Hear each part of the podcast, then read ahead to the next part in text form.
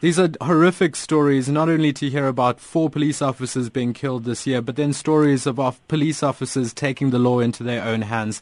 What impact do these have on us as a society? Well, clearly, um, society responds um, either sympathetically or unsympathetically to police uh, action. But I think the the videos that have been shown of police brutality work against uh, uh, police in terms of public senti- sentiments. Um, we come from a history in this country of police brutality and police um, use of force against citizens.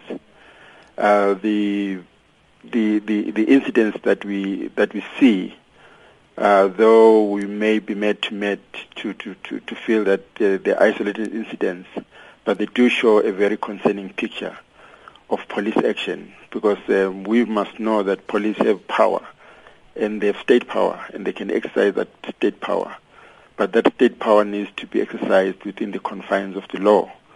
Uh, the, the, the image that we see um, of police using unnecessary use of force definitely goes against uh, public um, morals and public sentiment. Well, at the same time, there are many in society who feel that the police did the right thing here. This is a, a man who allegedly shot at police eight times before then a police officer takes aim and shoots at him.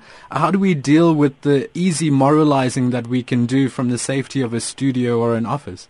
The, the, the, I think that's very important to under, to make uh, to, to, to actually respond to that because um, we live in a uh, constitutional democracy. We, we lived in a, in a in a country where there is clear rule of law. Uh, the law is very clear in terms of when police uh, action or li- when they can use lethal force. It's under uh, limited uh, um, instances where, for example, when, when, when their life is under threat. Um, if that can be demonstrated, that uh, at the time of the shooting, their lives were under threat, then it would be justifiable. But um, you know, um, the Constitution um, gives the right to life, um, and that everybody should respect everybody's right to life. Um, so can, it cannot be justifiable mm-hmm. if it can be proved that a life was taken when the person was already incapacitated.